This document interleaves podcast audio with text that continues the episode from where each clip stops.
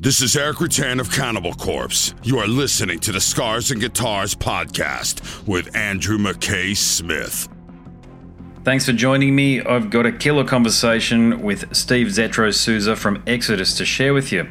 Now, the catalyst to the chat is the same as the catalyst for the conversation with Gary Holt, and that being Exodus's new album, which shall see light of day on November 19, 2021. It is titled Persona Non Grata.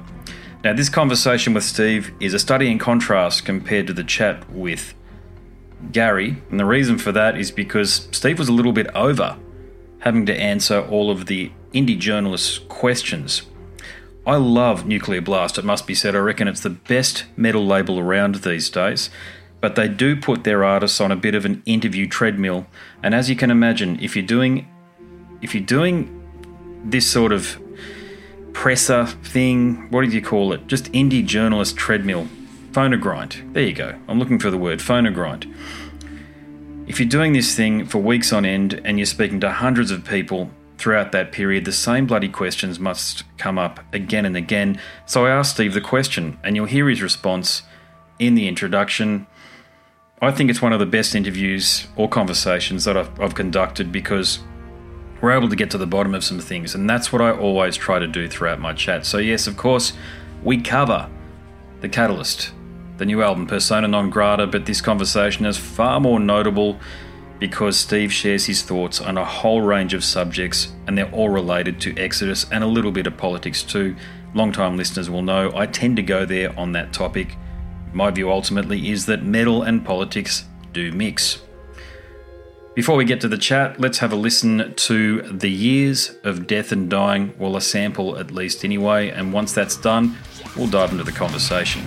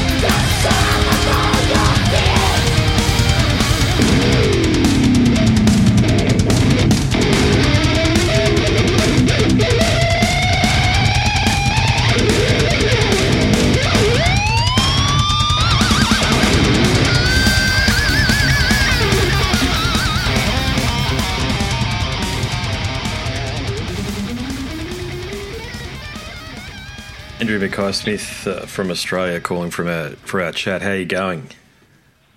How are you doing? I'm good. Fine.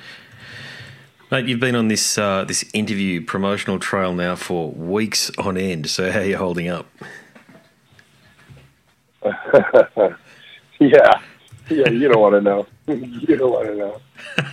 Yeah. it's, it's, uh, It's punishing, uh, isn't it? yeah. It's punishing. It's like six or seven a day. You know, it's like, ah. Uh, I guess that you wanted to be a rock star. You, why you? Your mom said go to school, and you said fuck that. I want to be this. Well, be careful what you wish for sometimes. So. Oh Jesus! No problem. It's all good. It's all good. I I know it. I I I, I understand the territory. I understand what it is and what it entails. So it's all good, brother. I bet. Yeah, I, I'm going to open with a question that I I don't think you would have been asked yet. Okay, so I'm going to try and make this chat as interesting as possible for you. But what's the stupidest question you've been asked so far? Uh, the stupidest. I can tell when they and it's and it's a lot of people. It's um. So Zetro, talk about the recording process. Oh, That is like, is that that that is the lamest. That means I'm not prepared, okay, and I don't know what to say. Oh, I see, I've got an interview today. Oh, yeah, I'm an interviewer. Yeah. I- So talk about the song titles. It's like from that into that. It's like, oh my God, how much more of this do I have to endure because you just fucking didn't do your homework? You know what I mean? At least we've been around so long. It's like I don't feel that I have to do every little tiny interview, even though maybe the label does. You know what I mean? But I'm Mm. like, you know, let's get the credible ones. Let's get the ones that are interesting. I mean, that was actually an interesting question. Most interesting question I've had in two weeks. Oh, there you go. Okay, cool. Yeah, yeah. I do try. I do try for you. There you go. Good. Uh, I, I, I, that's all I want is effort. I'll give you effort if you give me effort. And some of Yeah. these people want to stay on for a full 30 minutes and have nothing to say. And if Uh. I know that they start out with like, Steve, you've been a, I've been a big influence. I've been listening to X. This is an honor. I'm like, I like gulp. I'm like, oh God, here it comes. So Oh, it's more fanboy questions than really actually finding out, you know, what we're doing, what the mentality of the band and what's going on. So, uh, yeah. it is what it is. That's what I get no. for being the singer. I could have been the drummer or the bass player where nobody really wants to talk to those guys. But no. Yep, yeah, it's it's a it's a heavy cross to it's a heavy cross and, and a burden, isn't it? I mean, I've been doing this, having these conversations now for about four and a half years or so, and uh, I rare I got to say, uh, Steve, I rarely ask that question, but I it's something rare for me that I did in preparation for our chat is I listened to a bunch of the interviews that you've done over the past few weeks that have been posted to YouTube and on podcasts and even read them. Yeah, and, and I noticed you were being asked virtually the same questions consistently. And either people. Me, I, I, I want to call the list. Hey, can we just do a press conference where you can put 20 people on a fucking Zoom call so that that those 10 lame questions are answered right out of the gate? You know, it's like. Uh, what Yeah. I bet, I bet. But I, I, just talking about the album, is there any question that you wish had been asked that hasn't been asked about it? No, because you got to think about it. This is the eleventh record. I mean, we've talked about the songs. We've talked about the mentality of the band. We've talked about what we did. I mean, everybody knows we took seven years to write a record. Why do you think that is? Well, because Gary Holt played in Slayer, and our our uh, um, schedules never intervened ever. You know, and it was like Hmm. if you wanted a record as good as Persona Non Grata is, we needed everybody's full attention. You know what I mean? So I don't think it would have been achieved at, at, at, at that kind of thing. You know what I mean? So it's pretty straightforward. I, I think you know the, the lyrical, especially the stuff that's been released. The lyrical content is obviously we're very in touch with what's going on today. You know what I mean? What's going on. Not some fucking old men just trying to write you know, grab a gun, shoot, kill, kill, evil, evil, evil, uh, metal, bang, black. You, you know what I mean? You can Hmm. write all those words over and over again and have a heavy metal song. You know what I mean? So Yeah. Yeah, I don't, I. I don't, I think we're still, we're still hungry. You know what I mean? We still enjoy it. We still figure, what could we fucking do next? You know what I mean? Basically, the mentality. Yeah, yeah. I mean, it is a vibrant album. Just talking about you know, the execution of the album there. So clearly, you guys, you got for starters, you're getting along. It sounds like you're getting along well based on the cohesiveness of the album, but you still want to do this, and that isn't always the case. Well, it isn't because a lot of cases, and I mean, I'm in the business, so I know those- those who are and those who aren't. Hmm. And there's guys that go because, well, it's a paycheck, and I can fucking go. But I don't think if you listen to this record that you get that from any means from top to bottom. I mean, it wasn't like, yeah, fuck, it's a great record. There's like four killer songs on it. It's like, no, there's a fucking 12 killer songs on this record. You know what I mean? There's fucking all of them kick ass. We don't write songs.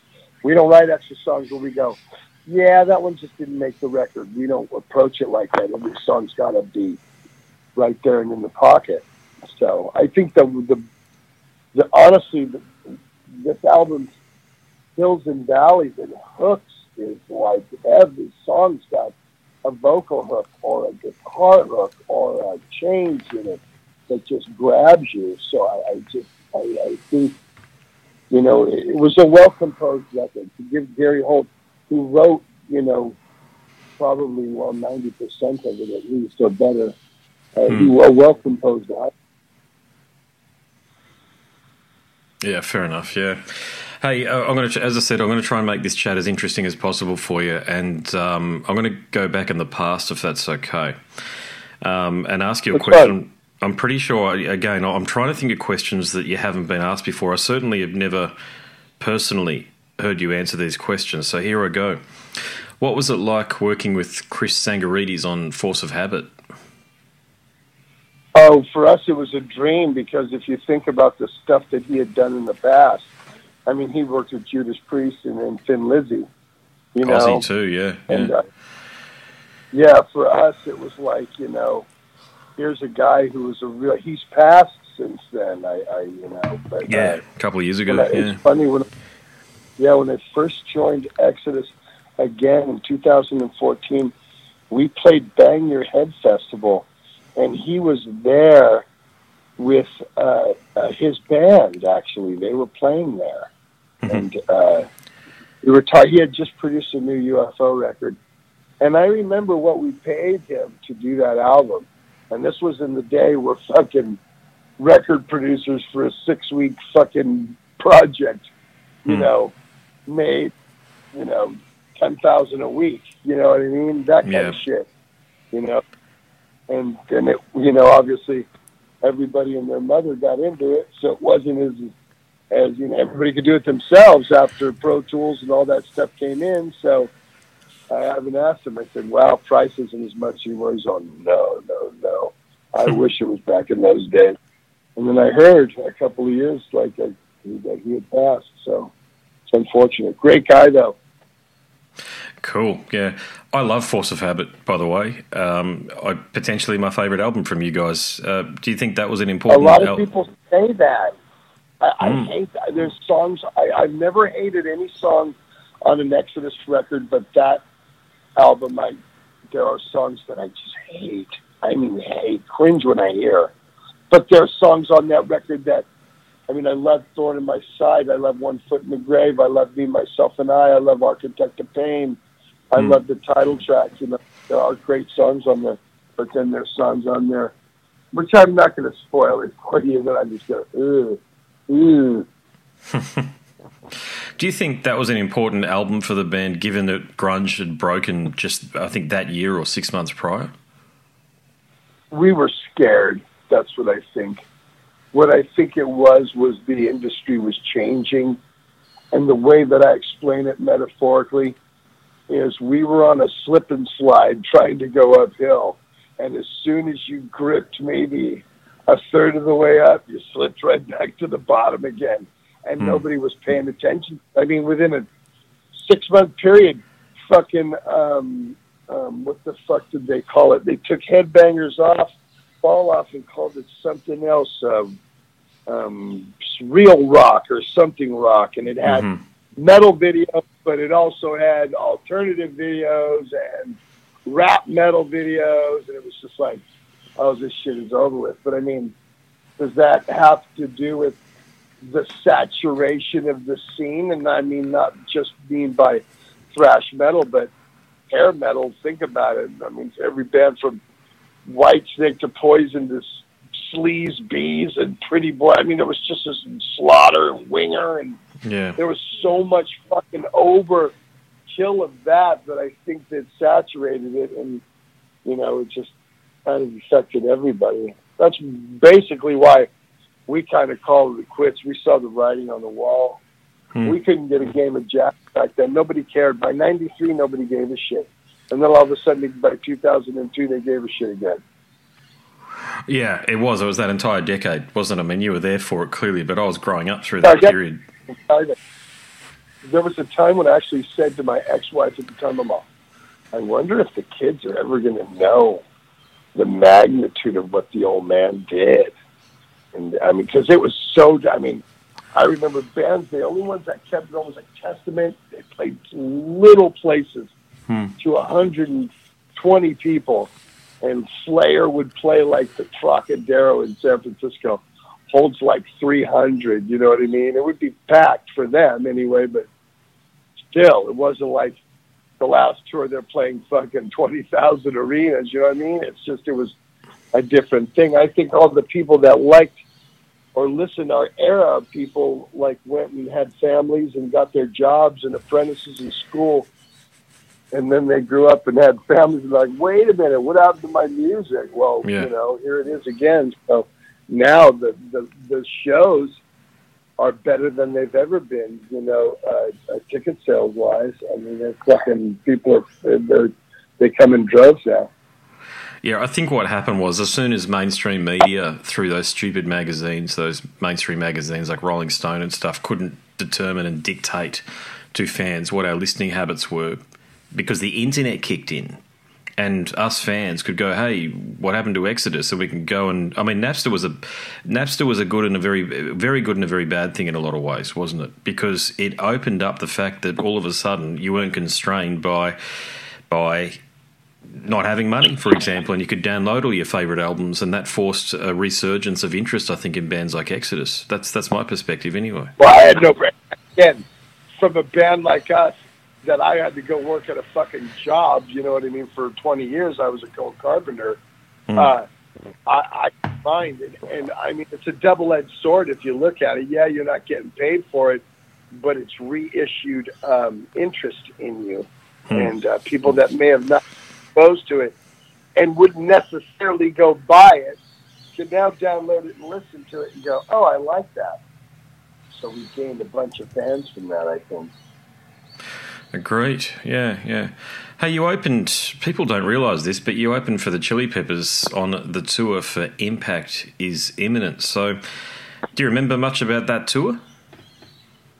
Um, it wasn't a tour; it was a one-off gig at the Oakland Auditorium. Ah, They were okay. on tour for Mother's Milk. They were on tour for Mother's Milk, and we uh, and actually it was Urban Dance Squad, Exodus, and the Red Hot Chili Peppers. My God. Remember Urban Dance Squad? Yeah. different shade of soul. You know, I mean, you talk about who the fuck would book this, but I mean, we were fr- the Chili Peppers actually requested us from what we are, we were told. So, Mm. and we were both kind of on the same label. We were on Capitol at the time, Yep. so Yeah. it allowed us to do a few things. Yeah. No, fair enough. Yeah. And hey, what was your what was your thoughts on the, the album cover, the artwork for Impact is Imminent? Um, that was a um, that was a, a painting. Actually, that's not even a photo. That was a photo that we took. We took a photo in the back of a car.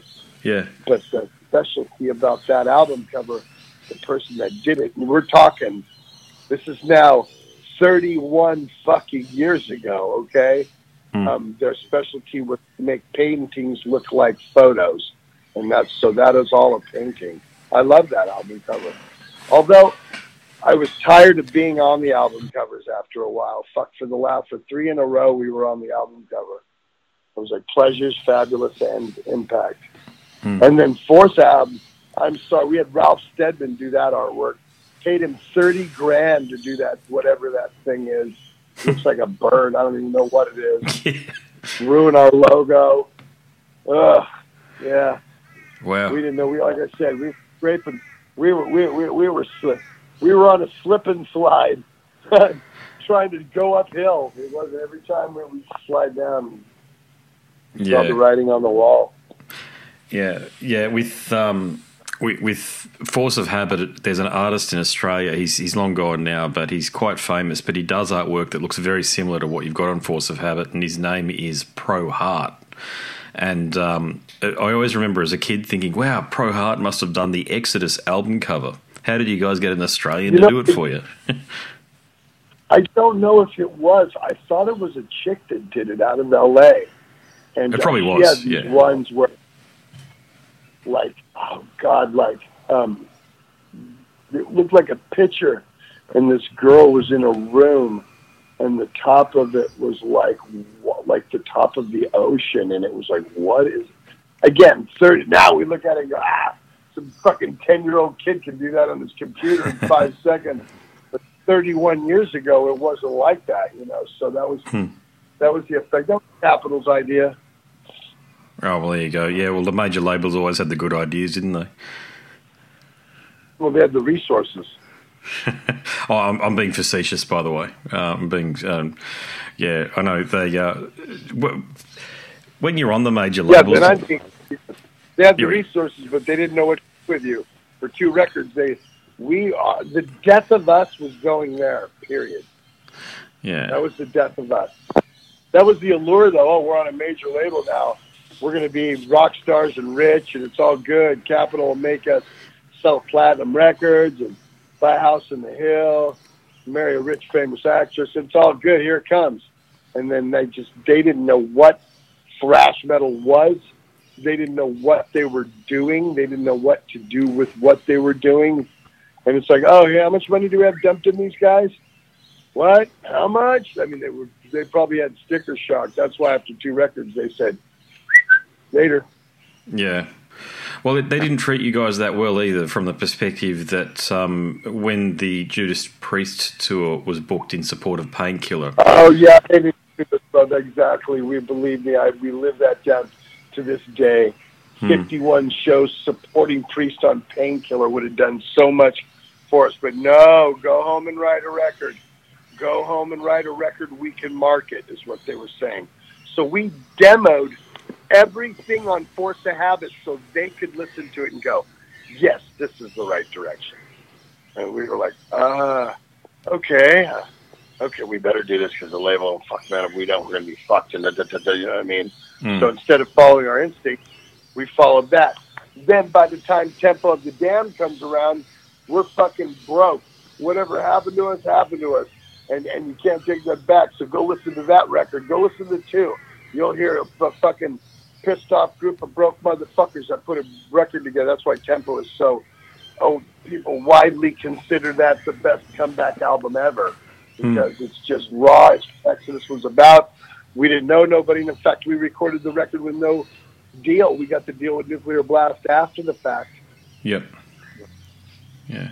Hey, just talking about that that painkiller tour, because you couldn't go on it. I think that's. I mean that that tour. There's no question it broke Pantera. Do you ever think about that? And Annihilator was on that tour too. Pissed me off. I fucking pissed and moaned at our. We had Bill Graham management at that time, which was actually major management, and they fucking. Uh, they, he had his hands tied. He couldn't do anything about it. I was pissed. I was not happy about that. Believe me. Yeah, I can imagine. Yeah, it's uh, yeah, it's one of those sliding doors moments in a way, isn't it? I mean, think about it. We're 20, I'm 26 years old, and your heroes want to take you out on the road, and your fucking record label says, ah, no.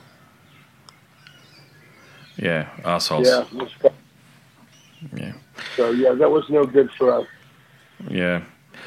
Hey, uh, John Tempesta, long admired his drumming chops. I th- thought he was a magnificent drummer for you guys. Um, what, what special qualities do you think he brought to the group? Uh, attention to detail and his attentiveness because he came into the band at a time where the other four of us were fucking loose cannons and they needed that structure because where we were, like I said, 25, 26 year old kids. Anything hmm. you could put in a, in a glass, on a mirror, in a rolling paper, and in a pussy, we were fucking there. Yeah, gotcha. Yeah. That's the way it was. When Johnny came in, Johnny was like, "Whoa, this dude's always on time, and whoa, he's always neat, and uh, he's got his shit together. His drum chops are together, and he practices." It's like none of us do that. You know what I mean? So we was like Charlie Benante's tech. We were good friends with Charlie. We took his uh, advice on it. But look at Johnny. Johnny is his own man. He's got his own, had his own drum for Tama for years. Sells, does really well. Fucking um, played in White Zombie, played with Rob Zombie, and now he's with the Cult. I mean, you know, Mhm. talk about a resume. Yeah, magnificent drummer. Underappreciated is the word that comes to mind. He just played with us. We uh, Tom, our our drummer was sick. Um, he was battling his affliction. We had to play a, a concert in um, August and then in September. Psycho Vegas and uh, um, Full Terror Assault in Illinois. And uh, he John because Tom wasn't able to do it. John played those shows. You did indeed. A yeah. reunion. Yeah. 30 years later. Yeah, nice. Yeah. Hey, um, I've only got probably one time for one more question. Is that correct? Yes. Yeah. Yep. All right. Um, I, I don't think that there's there should be any question that your support for Trump was well placed, given the shit show that you have as a president these days. Can I ask a very broad question? What are your thoughts about what the hell's happening in the states at the moment? Um, all I can say is we told you so. We Yeah. told you so. The problem with him was is that nobody like nobody they disliked the person. They didn't like dislike and and, and, because he what other leader in the world through history if you tweet would come right back at you and go, Hey fuck you, you know what I mean? Because Hmm. he wasn't a politician. He's already a millionaire and a very famous man. More famous than any of the presidents. You know what I mean? So what did he have to gain? You know what gas gas has gone up a full dollar since he's gone out of out of um, wood prices. You used to pay twenty eight dollars for a sheet of plywood. It's ninety four dollars for a sheet of plywood now. So you tell me, you tell me what's going on. That's why. So everybody good. I'm glad, and I feel that nobody's really doing anything right now. I have not seen our government do anything. They're just sitting back like they always do and just cruise. I thought Obama did the same thing. He just got in office and, yeah, I'm the president. What are you doing today? I'm just being the president. You know, something comes up, I'll get with it. But I don't see him getting out there. Fucking Trump, you heard his goddamn name every every day, whether you liked it or not. He was Hmm. trying to close up the borders and, and build a wall. Oh, people didn't like that. Do you know when I go to Australia or Mexico, I have to fucking get a visa to come into your countries. Why doesn't anybody have to have a visa to come into my country? That's bullshit, and that's all he was trying to do. You know what I mean? But people think, no, he's a racist and he doesn't like Latin people. And man, I, I was just like, you know, again, I, I voted through my life. I'm 57 years old, and I've voted Democrat many, many times. I vote Hmm. for who the guy I think could do it. And uh, over the last 10 years, I completely went right wing. And I'm just, I, I'm, I'm sorry. It's just, I, I, I have ideals. I mean, they're forcing you to get a vaccine, or do, do we live in a socialist society, or I, what happened to my body, my choice? Mm. You know what I mean? I don't understand it. And it's not about the vaccine not being effective or whatever. It's about the choice that you're telling me to. Like we're playing a concert with Testament and Death Angel in Oakland, California next month. You have to show proof of vaccination to even come in. I think that's socialist right there. That's bullshit. What about AIDS? People that AIDS? What if people have, um, you know, Hep C? How come they don't have to show? What about people? You know, what I mean, I don't know. I'm just like to me, it's just like like anything else. Why is this all of a sudden can the government mandate you? So that's what I think, especially where persona non grata comes from. There's a lot of social socialist content on here. You know what I mean? And, uh, guys, so Hmm. speaks up for us. Yep, indeed. The the rise of identity politics and the totalitarian left, mate. It's it's really bad here in Australia, as, as you've probably seen with some news reports with the I have. lockdowns. It's revolting. Yeah, I never I never thought we'd get Why to this would- point. You're ruining, but we never did either. We were all big fans of Australia. We're like, oh my God, them in New Zealand, they, for years, go to Australia, they got it going on. And then all of a sudden this thing came down and you guys were like, fuck, what the fuck? What are you doing over there? It's, I mean, yes, it's real. Yes, it kills people. It's no worse than the flu, though.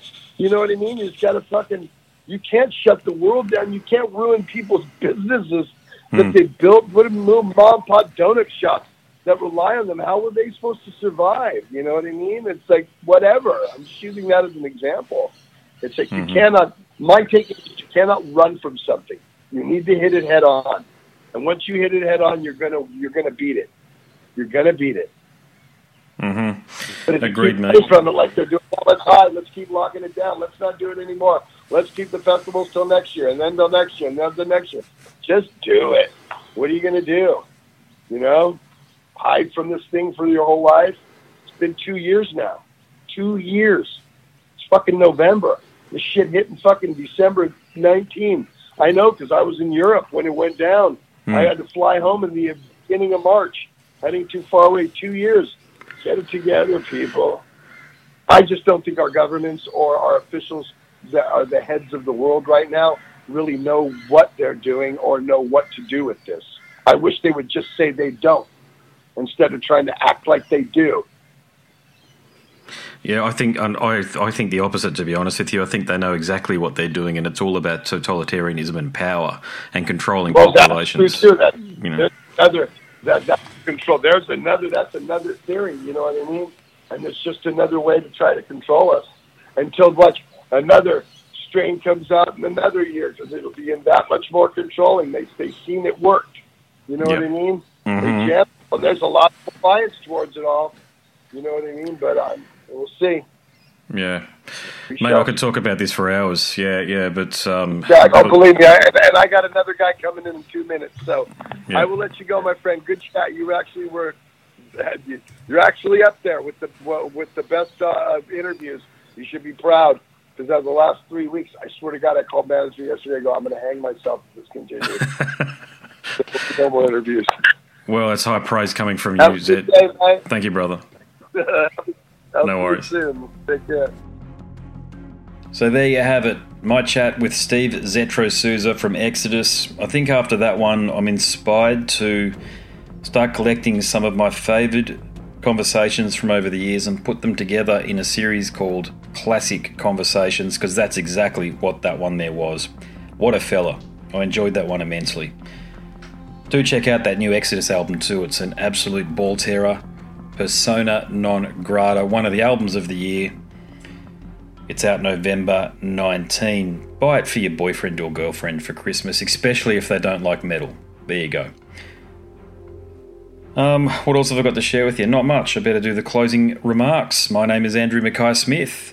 I'm the host of the Scars and Guitars podcast series.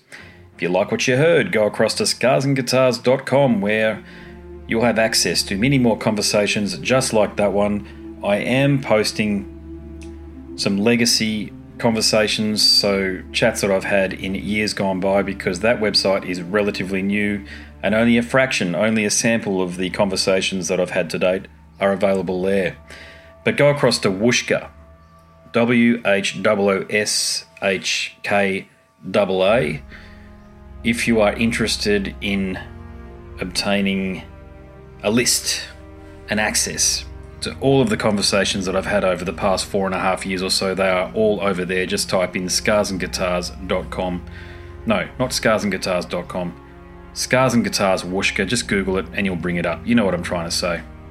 If you could like, subscribe, and share, that'd be awesome too. That all helps. But even better, please leave a nice comment. I'd appreciate it. I try to get back to everybody who comments on socials and on YouTube. So I guess that's it. Until next time, it's a very goodbye for now.